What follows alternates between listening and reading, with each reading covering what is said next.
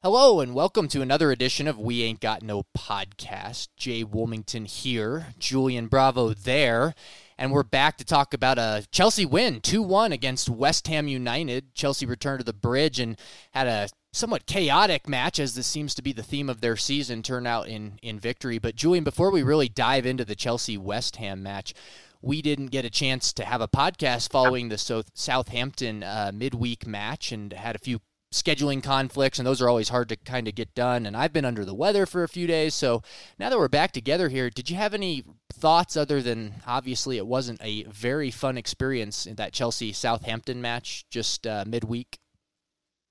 I think today will give us an opportunity to maybe kind of put some comparisons between those two matches side by side, given that I think that this was one of our better performances against West Ham, and clearly it was a pretty poor performance against Southampton. But I think the easiest way to kind of summarize the mess that was that Southampton match was just looking at a player positional map, because after the end of the game, I sent that to as many people as I could, and I said, I have no idea what we're trying to do. So that's kind of the overall impressions I had of Southampton. Is there are times this season I've thought, I have no idea what on earth we're trying to do. And that epitomized that result, because I can't envision us playing as poorly as that match the rest of the season, but that one was one of our more embarrassing performances overall, just this year, for quite a while too, as well.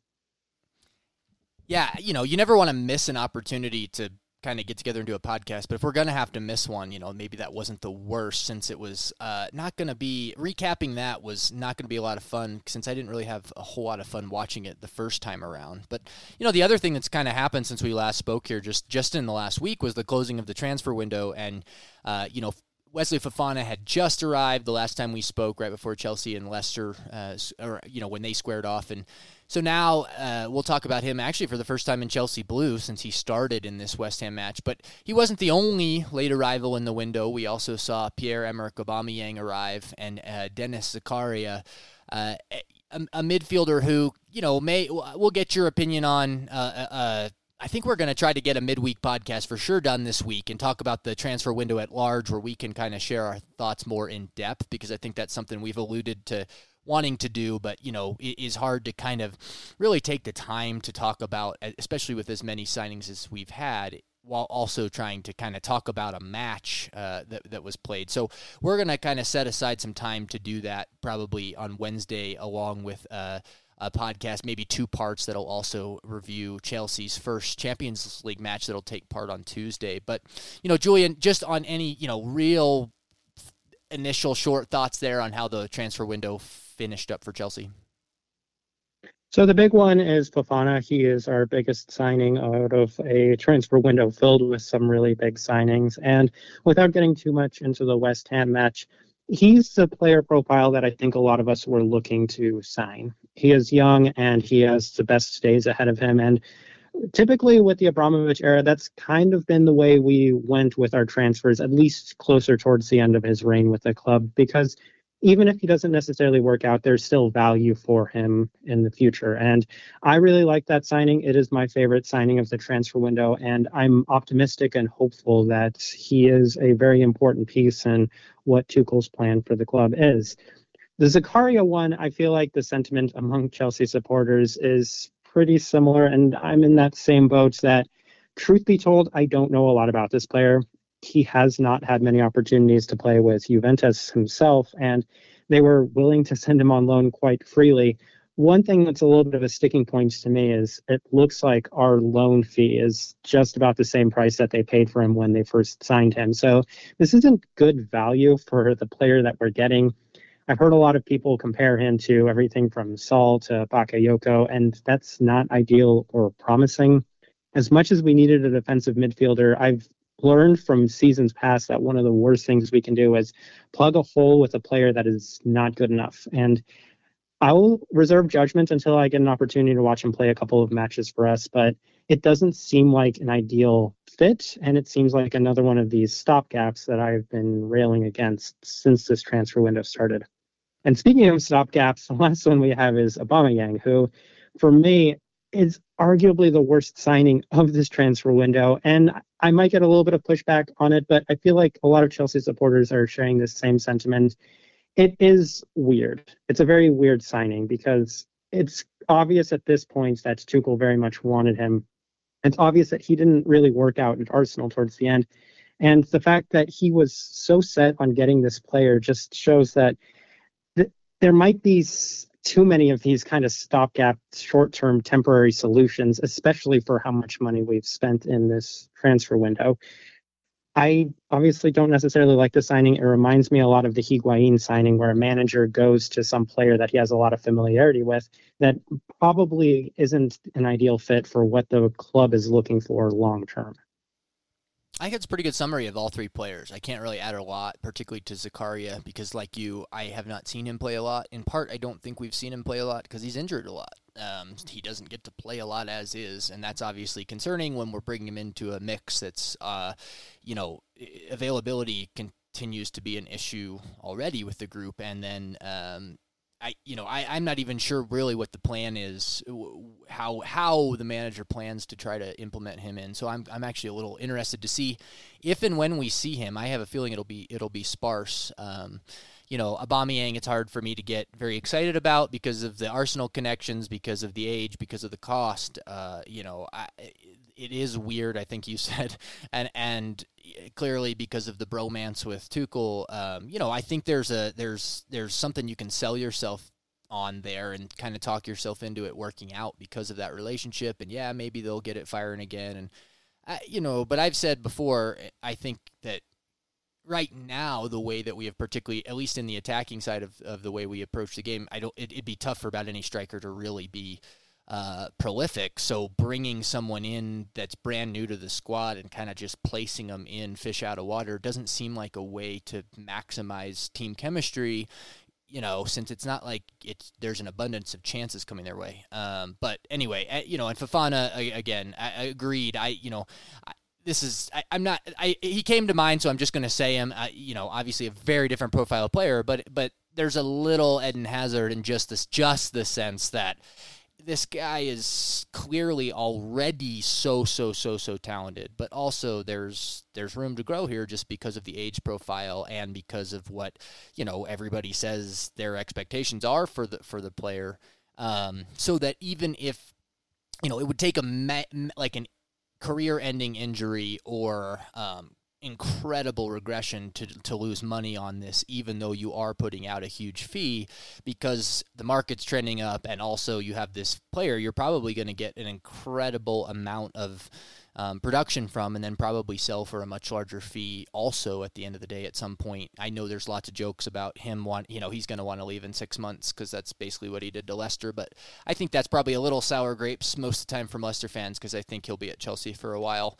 Anyway, so let's get on to the match, and first and foremost, I think for the first time we see kind of true rotation, or at least for me, something I thought we might see more from the Southampton match. But Tuchel going with a little bit of a different lineup, still starts Mendy in goal. Fofana, we expected to see in that back three for the first time. He is there along with Silva and Koulibaly. James on the right wing, Cucurella on the left wing, and then you've got kind of, looking at player maps, I thought this almost ended up like a 3-2-3-2. Whether or not it was a two-man midfield or a three-man midfield, we had this conversation again with the Leicester match, but Ruben Loftus-Cheek, Mateo Kovacic, Connor Gallagher all in, and then also Christian Pulisic and Sterling up top. I thought Gallagher played more advanced than I kind of expected him to.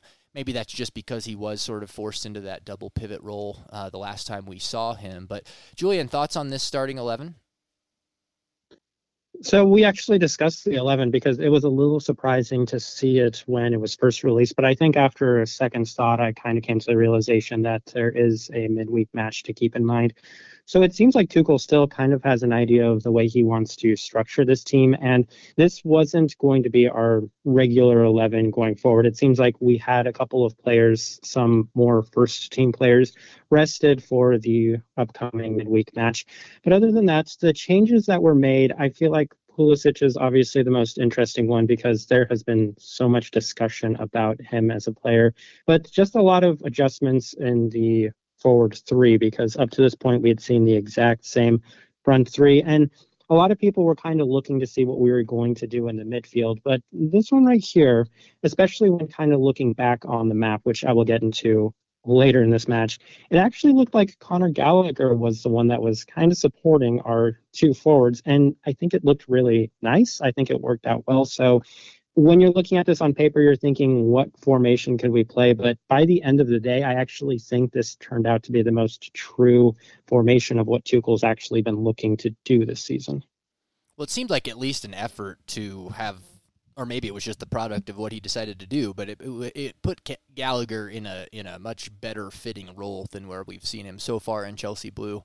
But, you know, for the first half anyway, Julian, I think it's hard to have a match that has fewer talking points. You may have a few more than mine, but, you know, it was a match that had just not a lot of interesting things, particularly as a neutral. Chelsea was very dominant, 70% possession in the first half, in part because I think this formation that, you know, West Ham, they had nothing, and I mean nothing, not on the counter, not, really trying to, being able to create any set-piece chances. It felt like a match that could be played for 1,000 years and be won 1-0, maybe by Chelsea, because, again, the possession was really strong, but just not being able to create any chances. I thought one of the things that has been interesting to me, and I've had a little bit of a complaint, is in the last 3 or 4 Chelsea matches, they've been so intense with their energy in the first 20 minutes.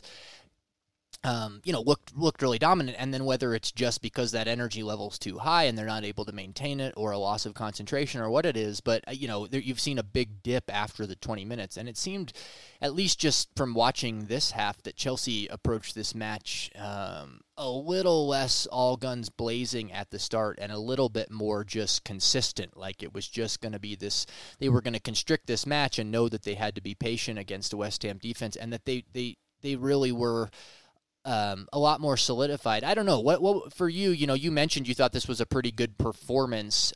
So I'm going to guess that you've kind of had more feelings of credit for Chelsea, keeping West Ham completely away from creating anything than being upset about Chelsea not creating much themselves. Is that accurate? Well, what's funny is I'm going to disagree with you on the sense that this first half didn't tell us too much, or there weren't too many talking points, because I honestly thought that this was the most interesting first half of football we have played all season, not from like an attacking or a defensive sense. Because I was kind of like not real excited to talk about this first half. So I'm music to my ears, my friend. Proceed. So what I really noticed about this was I think that some key adjustments, and this will sound like a lot of Jorginho hate, really influenced the way that this team actually functioned. So the first most important thing is I feel like Fofana helped balance out the back three, because Reece James and Azpilicueta aren't ideal in that position. So if you look, for the most part, Koulibaly, Thiago Silva, and Fofana played very even in that back line, which was ideal. We have not seen that yet to this point. And that allowed Reece James and Cucurella at times were our most forward player. And you can see from this positional map that they are both really high up the pitch, almost as if they are true wingers, which is ideal. I think that's what we've always been going for in terms of a Tuchel system. That right there was one of the first starting points, but I feel like the biggest talking point is actually in that midfield, because Kovacic and Ruben Loftus-Cheek, as strange as it sounds, are pretty similar players in the sense that their best attribute is holding on to and dribbling the ball. So having both of them in a balanced sense in that midfield was ideal, because they were right about the same position in the midfield on opposite sides of the pitch. So that right there helped balance out the midfield as well. So we have our back line balanced out, our wingers balanced out, our midfield balanced out. And as a result, we had a lot more possession, and the ball was able to flow through the midfield a lot better, and we were actually able to hold on to more possession, get the ball forwards to the attacking areas more frequently. And there's one more thing about that. This is what's been driving me crazy about Jorginho playing, is Jorginho plays incredibly close to Thiago Silva throughout the match, and it's poor spacing within the club. Jorginho obviously lacks the ability to dribble past a lot of players. His strength is playing the ball early and quick. And when we have a player, 2 players, in fact, that are good at maintaining the ball and progressing it forward, it definitely helps space out the entire team. So I'm looking at this first half and I'm going, this is a wonderful first half. If there are people that have made the argument that our biggest issue is Jorginho, this half really emphasized that, because West Ham looked like they were never going to score against us. And on the other end, the people that have been saying our biggest issue is our attacks, or we don't have the players that can score goals, this is a good argument for them as well, because we were able to actually progress the ball. We were able to get it in more forward attacking positions. And even then, our attackers didn't really look like they were going to be scoring many goals throughout. So this really demonstrated a lot. I felt like that this right here said much more about any half of football than we have experienced the entire season. Well, and it's one of those arguments, I think, that, you know, maybe it's the match that you can make an argument that Aubameyang could make a difference, or maybe not Aubameyang, but, maybe it is an actual player that is needed rather than just a failed system.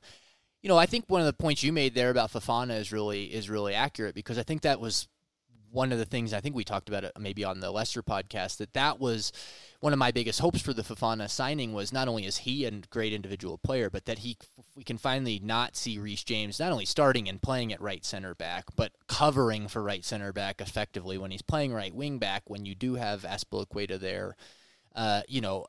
That, as you said, it seemed to be mission accomplished, at least for that first match, because, you know, you've got three true center backs and your wingers playing up. You know, two talking points I did have in that first half. Loftus-Cheek, who you mentioned was a big part of that midfield, did pick up an early yellow card. I thought maybe a little bit careless. It's probably one of those where, you know, you can complain that it's your first foul and it's early in the match, but it was also... You know, it was a pretty obvious foul that he kind of lunged into, so I wasn't real surprised. And then Cucurella also picked up a yellow for a foul on Paqueta, and I never really like to see yellow cards, particularly from your defenders in the first half. But I didn't think that it really impacted much of how Chelsea played. You do make it to halftime. Chelsea, as I mentioned, no shots on target. Obviously, none for West Ham either. And so, you know, 45 minutes that I think you did a great job of kind of spelling out the why football is really fun to watch, even when maybe there's not that much happening. Shots on target, big tackles, or just, lots of counterattacking play. There's a lot going on there. And for Chelsea, maybe a step in the right direction. Second half, suddenly things started to come alive a little bit, not necessarily immediately, but I think there was a double yellow card early in the second half between Reece James and Michail Antonio, and you saw a little bit of a coming together. James fouled by Antonio, and you saw his studs kind of catch Antonio on the thigh, which Michail Antonio was not happy about, and they had a few words with each other, and it felt like from there, Julian, maybe the temperature of the match, actually on the pitch, started to rise just a little bit. Tell me what you thought of just a few minutes later, 5 minutes later, in fact, after that double yellow. Michail Antonio could have been sent off for a second yellow on Thiago Silva as the ball's played through. They're kind of running shoulder to shoulder, and then Antonio just grabs him around the neck and just throws him to the ground. Referee rightly calls a foul. No second yellow awarded. What do you think, Julian? Was that not much there, or was that something that should have been looked at more closely? Oh, no, I don't have any qualms about that. I don't have any issues about that. It was, at worst, a minor foul. I don't think that any booking was justified in that one. Obviously, he was on a yellow. I think sometimes that plays the role in that if maybe he had some infractions earlier and wasn't on a booking, then maybe it could justify a yellow. But for the most part, I don't have any issues with the call. Right after that, Chelsea make a double change. And really, teams, we started to see a lot of tactical changes from here on out. Broja and Mount come on for Pulisic and Gallagher. You know, we talked about Gallagher in particular. Any thoughts on Pulisic in the match? I mean, I think one of the reasons we saw, Broja was to get a little bit more of a central presence for Chelsea, have someone to be able to play some of the crosses in once we did have progression on the wings, because as you mentioned, with Cucurella and James being at many times our furthest forward players, made sense to get a player in there. But also, I just think, I don't want to get too deep in the Pulisic conversation here, but just a really ineffective performance. Pulisic not particularly involved at all, at least for me, by far the least of anyone playing in the attack. Well, let me talk about Pulisic for a second, because this is the most minutes he's played in a game for us this season. I feel like this is a great opportunity for me and you as Americans to kind of address the Pulisic elephant in the room. I think he is probably the second most divisive player in our club, with Jorginho being the most divisive, because a lot of people are looking at him and saying, okay, you need to give this guy an opportunity. If you give him the same opportunities that you gave somebody like Kai Havertz or Timo Werner or Mason Mount, then he will perform. And I think it gives a lot of us a bad name. I will say when we first signed Pulisic, I wasn't the happiest. And I feel like a lot of long-term Chelsea supporters that had been supporting the club, in my case for around 20 years at that point, were worried what sort of reaction we were going to get as Americans for Pulisic being on the team, because a lot of people were just going to jump to this assumption that we were huge Pulisic fans and we were excited for his signing and he was going to automatically become our favorite player, when the reality was a lot of us sat back and looked at it and said, is this really the player that we should be signing? He seems to have struggled with fitness. He seems to be inconsistent. And while he does have some great potential, he's not exactly what we have been looking for in this club. And that's kind of the way I'm looking at this is Pulisic didn't play well. For these people that continuously make this argument that Pulisic, if given the same sort of opportunities, will perform, that's never been the case. Pulisic has been inconsistent in his time with the club. And as a result, it's tricky to justify all of these people that are making this argument for him when there's absolutely no validity behind it. This was another poor performance from Pulisic, and he has done nothing to justify his playing time. I understand that a lot of players are given minutes that they don't necessarily deserve, but clearly Tuchel doesn't rate him. And if he's going to be earning these minutes, then he's going to need to put in better performances than he did in this match. I'm going to make a comparison. You know, you said that we were going to talk about Pulisic, and I've always, you're rightly so, I think I've always been a little bit nervous to talk about him because I do recognize that there's, you know, a lot of American Chelsea fans are Chelsea fans because of him, or at least they're mutual, you know, the big excited to have sort of America's best player.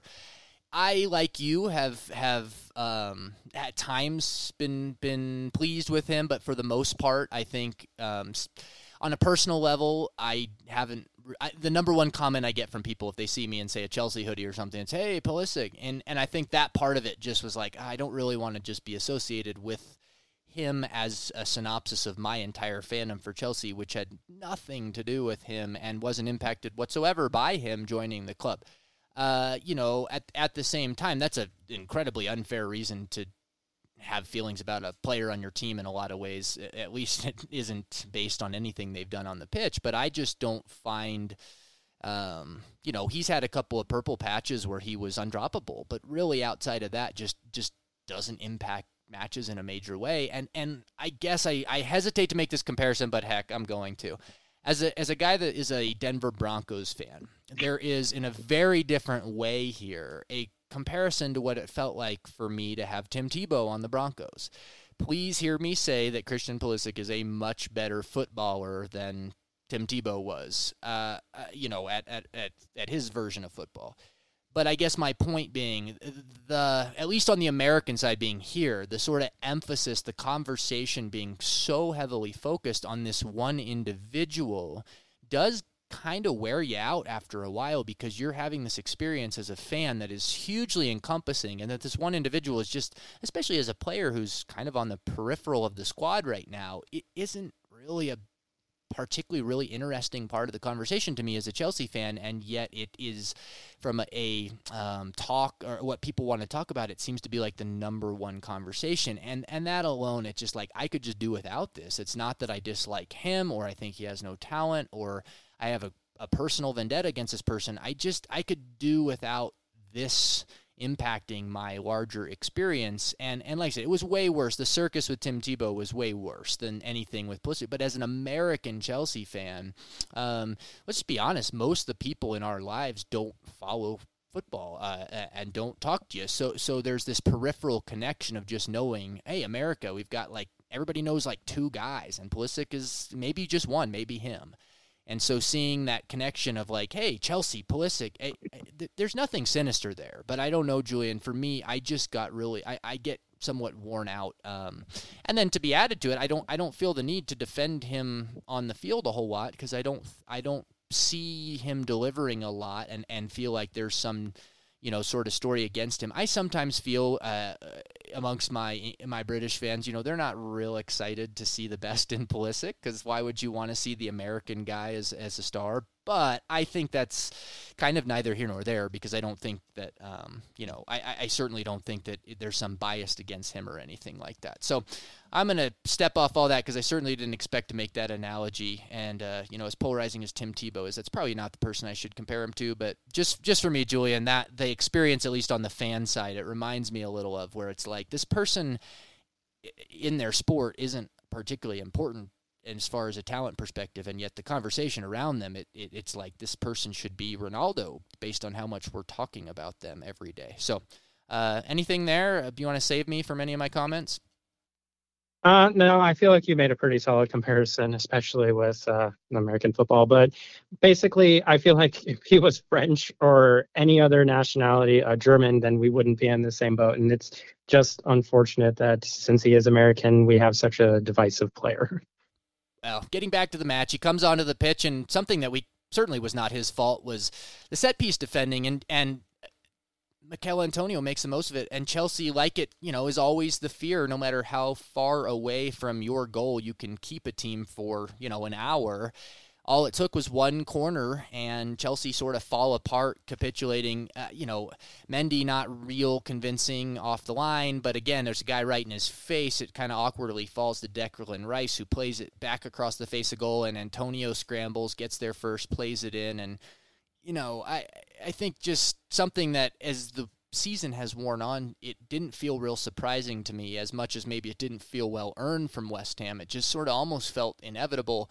The other rich thing to me was, I bring this up every time we're here, and I don't want to be a broken record, but the number of corners that Chelsea wins in every match is astounding. I mean, they're in double digits, it's seemingly early in the second half in every match, and then we don't, half of those seemingly are played about chest high into the first defender on the near post, whether it's Cucurella, Gallagher, whoever it is. And then on the flip side, it's like a team earns a single set piece against us, and it's going to be chaos and probably a goal. And it's such a deflating way to watch a match, because, set pieces are meant to be something that, is fairly valuable, particularly for a team like Chelsea, who doesn't do that well to create attack and open play. You'd think that, set pieces is a way to really take advantage of their kind of control on these matches, and my goodness, is it an area of weakness for us, Julian? Well, I'm going to play devil's advocate on this one, because I feel like since there's been so much turnover and change within the club, then maybe they just need a little bit more chemistry, a little bit more time to understand where each player wants to be or is going to be. And once that is solved on our defensive end, then in theory, we should concede a lot less of these.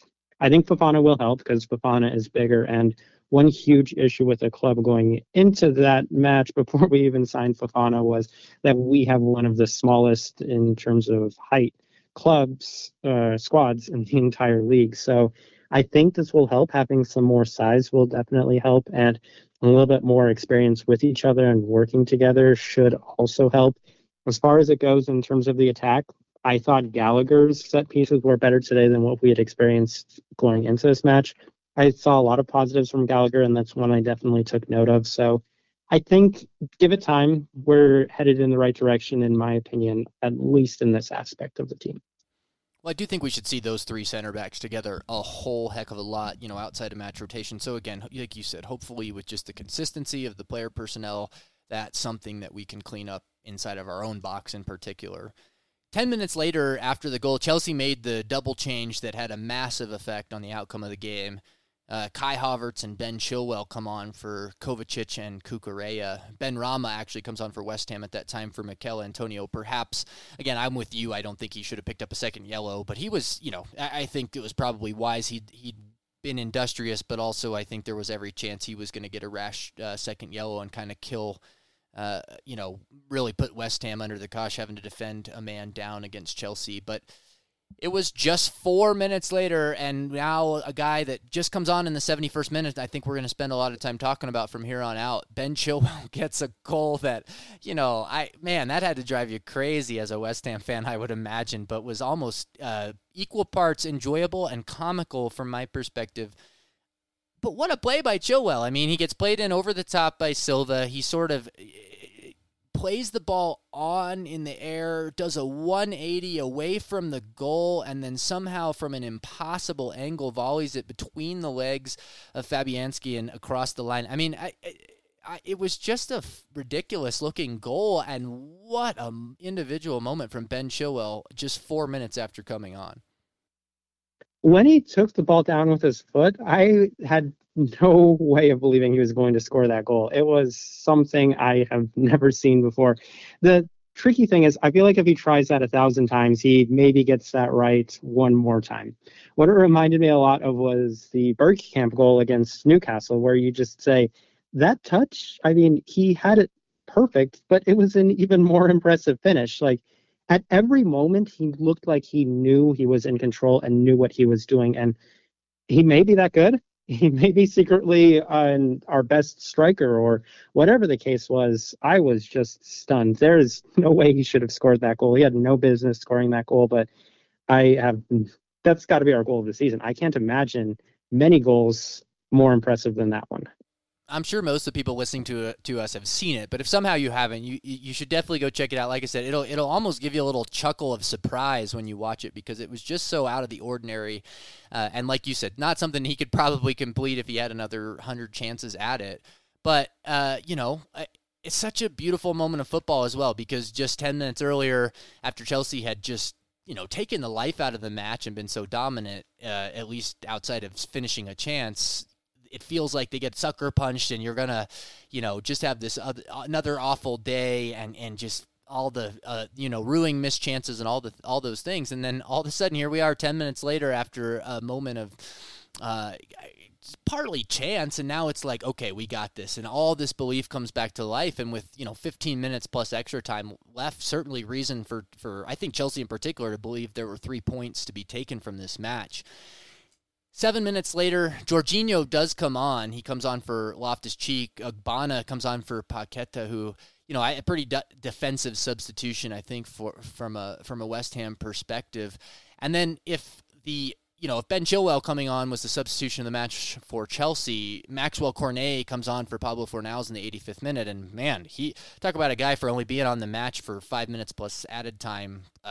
Certainly inserted himself into the conversation, Julian, but it was Chelsea who had the next big moment and the one that turned out to be the match-winning moment. It was Ben Chilwell again, working hard on the left side to get back on side, stays on side, is played wide and whips across a left-footed cross in, and Kai Havertz with an excellent finish, playing it off.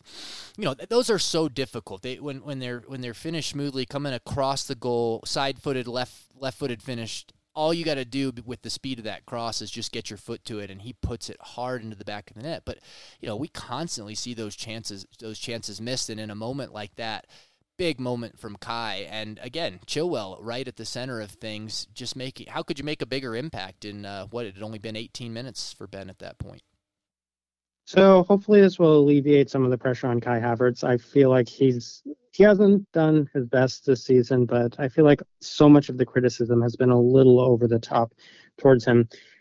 We have to address the big Chilwell Cucurella elephant in the room right here because Tuchel has had some really negative comments on Ben Chilwell, and I think a lot of us are really confused as to why he has been somewhat dead set on not starting Chilwell, let alone it doesn't seem like he really rates Chilwell to the same extent that a lot of us Chelsea supporters do.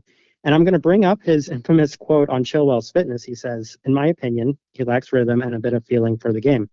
This is what I see in training. The player always thinks he is ready. I think there are some things still missing." So he doesn't really see a lot of what we've seen in Ben Chilwell. And I kind of alluded to that in our season preview that Cucurella was always Ben Chilwell's replacement. We were always dead set on purchasing a couple of center backs, and Cucurella was going to be playing on that left side. And a lot of people have probably noticed at this point that Cucurella does not have the same sort of attacking prowess as Ben Chilwell. And to put in context, obviously we had Alonso that had almost no defensive capabilities towards the end of his career, but was an incredible attacker for the club. And Ben Chilwell has always kind of been a little bit of that intermediary where he's got good enough defensive ability, but at the same time he offers you so much in attack. Whereas Cucurella has been, we'll give him credit, wonderful defensively. He seems to play and connect well with the other players in terms of passing and the build-up in the game. However, when it comes to the actual attack, it's been absent. Whatever shots he has taken have been wayward and not even close. And seeing a player, especially in a system that thrives on our wingbacks being really important in the attack, score a goal and assist a goal in such a limited amount of time, you really have to wonder why he was so dead set on replacing this player. And people can come at me and say that it's not a replacement, we need two left backs, but if you have a Champions League final, only one of them is starting, and at this moment it doesn't seem like it would be Ben Chilwell, even with a performance like this. Well, and with the money we spent too, right? Like on Cucurella, that's another failed argument on like we brought this guy in for sort of depth, or you know, I've mentioned on the podcast that what it had told me to some degree, or what I thought it might mean, was that Chilwell wasn't as ready physically from his return from injury. I know it's a 20-minute appearance, but that's a pretty hard, certainly a hard argument to make after that. Looked pretty ready to me. So, I think maybe you do then start to look more back to just, is this a guy Tuchel doesn't favor for whatever reason? And hopefully, at least from my perspective, I mean, I love Ben Chilwell. He's not, how could you not like him? He's just good vibes, and he really likes Chelsea, and he really works hard. And I thought, there were some articles put out after the match that kind of highlighted Chilwell and his return from injury and how much he wants to install himself into the England side before the World Cup here and how far he has to go to do that. And, it's a guy that I think you just root for tremendously hard. And then when he has a performance like that, really doesn't make, really help, it makes it easy to root for. I'm really interested. I think this creates a really interesting conversation going forward about their playing time for these two, because I think, regardless of, I've kind of made arguments that haven't even been made, or at least made thought things, like I said, about, well, maybe that means Chilwell's not quite as healthy. I think this makes that conversation a lot more on the front burner and makes people are really going to be paying attention and wanting to see more of Ben Chilwell. And then what does that mean for Cucurella, particularly if we've heard Cucurella could be pretty good at left center back, but Koulibaly's going to be there the majority of the time. So yeah, it is really interesting to me, because it's obviously we need to see more of Ben Chilwell, but it is a player that the manager seems to have purposely sort of marginalized. So now what happens next? It's very interesting. Chelsea, I think one of the most frustrating things of us so far this season is it's almost like the minute we score, hold your breath, because, you should just expect a great chance or a goal from the other side within minutes. And once again, almost got it. And kind of the talking point, at least post-match, what I've seen the most conversation circling, another late match VAR moment. And for once, really, Chelsea ending up on the fortunate side of this conversation, shall we say, or at least there's a lot of angry feelings out there, and we are on the positive side of all those emotions. Maxwell Cornet, I mentioned coming on, scores a goal, but it's called off after VAR reviews a play that, Julian, how would you describe this? Chelsea sort of plays themselves into a mess, a back header. Mendy comes out. It's played sort of into no man's land, and there's a sprint on for the ball between Edward Mendy and Jared Bowen.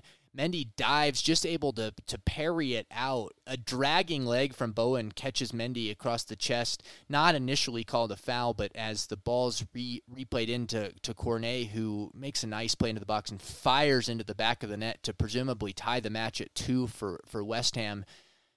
Once again, long wait for VAR, and I don't know, Julian, it's pretty easy as a Chelsea fan to say that's a foul every time, but what were your expectations waiting for while the match officials were talking about whether this goal was going to stand?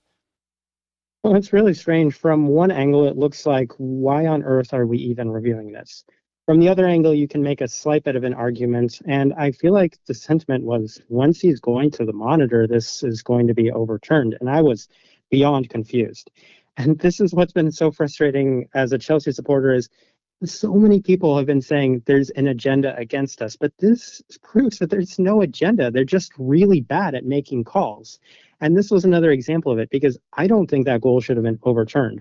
I have a lot of criticism for our players. Mendy, for expecting a call. I understand that he was caught with a foot, but it looked like the attacker wasn't really looking at Mendy, and he might have left a trailing foot, but at the same time, it's rarely called. And I feel like Jorginho, too, who was ball watching, he was caught ball watching in the midfield, never chased after the play. And as a result, there was so much space for them to put the ball in the back of the net that a lot of players made a lot of mistakes in that. And we were very fortunate to be bailed out. So as much as I said after the Tottenham match, we have no room to be complaining about the calls because we didn't finish the match. It's a little bit of the same thing with West Ham. Yes, it was a bad call. I will say as a Chelsea supporter, I think it was a bad call. I don't think the goal should have been overturned. But something we didn't discuss was they had an opportunity just a few minutes earlier before we scored our second goal that they should have put away. And they missed their opportunities. And as a result, they should not be complaining because you can't rely on the ref to bail you out. And that was the case in this one. Was the ref cost them at least equal points in this match. And I feel bad because we've been on the other side of that, but at the very least, we need to stop assuming there's some sort of agenda. Yeah, I'm with you on that, and I saw someone after. This is kind of why my main point about surrounding VAR has nothing to do with an agenda against Chelsea. My main point around this is we should scrap this dang thing because it's just not right most of the time, whether it's for us, against us. I saw somebody make a point, on Twitter after the match saying, let's just be honest, nobody really wants more VAR calls to be right. They just want more VAR calls to go their side's way. And it's like, nah, I get it. We're all really biased fans, but no, really, I would take some calls going against us and get rid of this whole thing so I can actually celebrate goals again and have feelings that come, emotions that come with watching a match instead of just this muted experience of waiting 5 minutes after an event to be told how I should feel about it. I just think that's the part for me. But yeah, from the I also saw people saying we got that call, but it was still a bias against Chelsea because Antonio didn't get sent off for a second yellow. It's like, oh man, guys, come on. Yeah, these are the kind of things that don't really make us look super good. I don't know. Every fan base is biased and.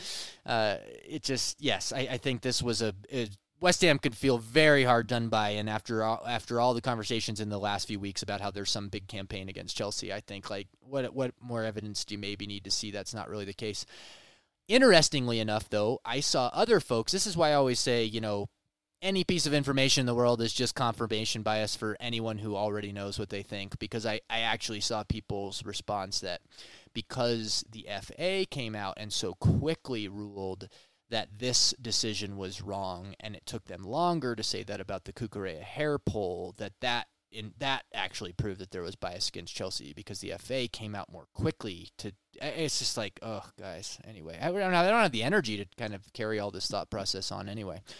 So, that VAR, I think, was a pretty big talking point, particularly, you saw Declan Rice, David Moyes, each, say very, very strong sentiments, things similar to Tuchel had after the Tottenham match that I think you'll see probably some fines come out of, regardless of whether the officials sort of acknowledged the inconsistency of that call. Obviously, to me, the big talking point, we kind of hit it already, was the Chilwell substitution, and then, Julian, for me, man of the match, it stays right there as well. For a guy to only be on the pitch for 20 plus minutes with added time, it's hard for me to argue there's another man of the match when you've got a goal and an assist in that amount of time and kind of completely turn the match on your head. Any arguments from you there? No arguments whatsoever. Obviously, I like to give credit to some other players in the match as well. Chilwell, easily my man of the match, definitely played a huge role in changing it, and a couple players I did want to give a lot of credit to. Thiago Silva, yet again, been our best and most consistent player throughout the season, so I appreciate his performance. I don't know how many of these performances he has left in him, but each one that he gives us is much appreciated. Another player I wanted to give credit for was Connor Gallagher, who I feel like was allowed to play his game a little more, and as a result, you saw a much better performance from him. He was getting in some great positions in the attack, and he may not have gotten the goal or the outcome that we were all hoping for, but I think he played a much better performance overall.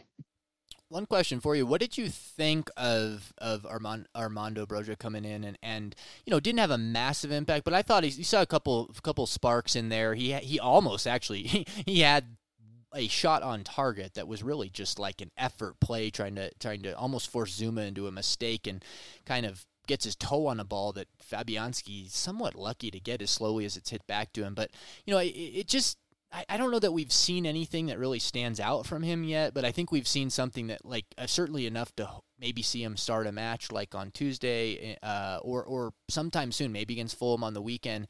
Before Aubameyang gets here, I'd like to see him play. I realize PEA coming in might mute some of these chances for Broja, but I just find him a very interesting change in the way we play. You mentioned Gallagher being played differently and being able to do some different things for Chelsea.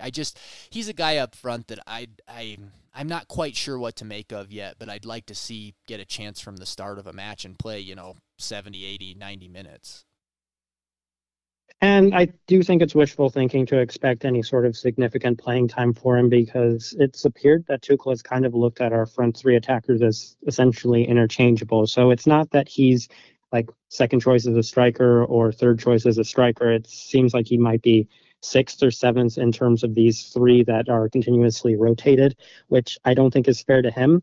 What you always get from academy players, and this isn't exclusive to Chelsea, you've seen it with somebody like Saka and Arsenal, and going further back, somebody like Kane at Tottenham, is when they're looking to make a point, they will put so much more effort in than a lot of other players. And that's what I feel like we've seen from Broja, is he's putting in a lot more work and effort because he's trying to prove a point, and he's trying to demonstrate that he might deserve a little bit more playing time. And oftentimes you can see players struggle and underperform because they're trying too hard to get some sort of positive result from the match, but that's what I've seen with Broja, is he looks like he has a lot of effort. I feel like it's a little bit in vain, and the signing of Aubameyang, that's another reason why it's a signing I don't like, is I feel like what little playing time Broja did have, it's probably not going to be there from this point going forward.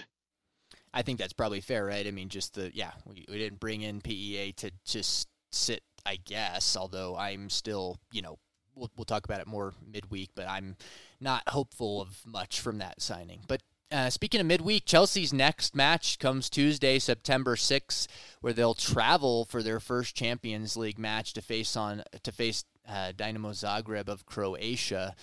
Obviously a match, Julian, that Chelsea should be pretty heavily favored in, although, it's never super easy to travel midweek to another part of Europe on the road, and kind of, just different to play a team that you never see.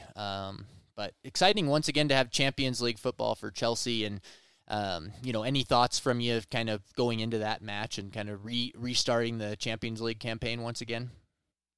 I always say when it comes to the Champions League, 3 points, no matter how you get it on the road, is good. So if we win a scrappy 1-0, 2-1 match, then I am the happiest person out there, and we can run away with the points and not go back there anytime soon.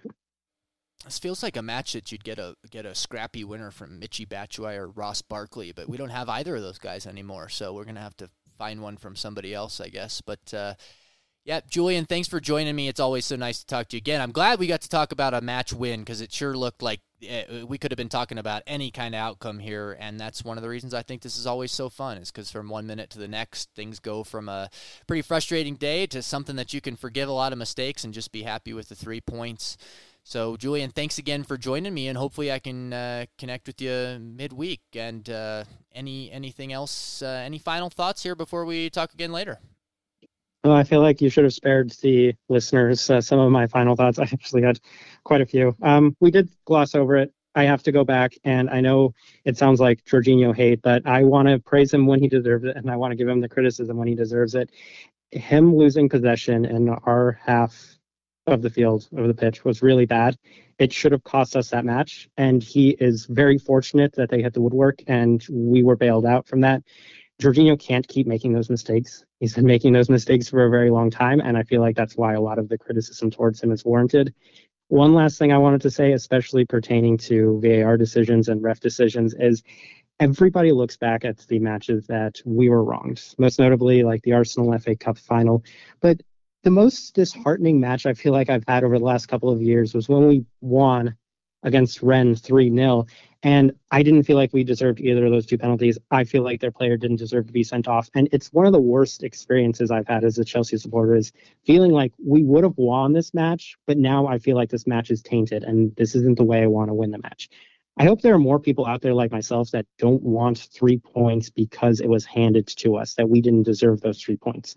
If we get wrong in those 3 points, that happens. We need to do better. West Ham needed to do better, but I really am not comfortable or happy winning because of a referee decision. Well, in part, I think that's why you're a hardworking person, because I think a lot of people are more than happy to have good things come their way in life without any justification whatsoever. But like you, I think it's means quite a bit more when it's actually deserved. So, appreciate you, Julian. Thanks again, and we'll talk to you soon, folks. Thanks for joining us on another episode of We Ain't Got No Podcast.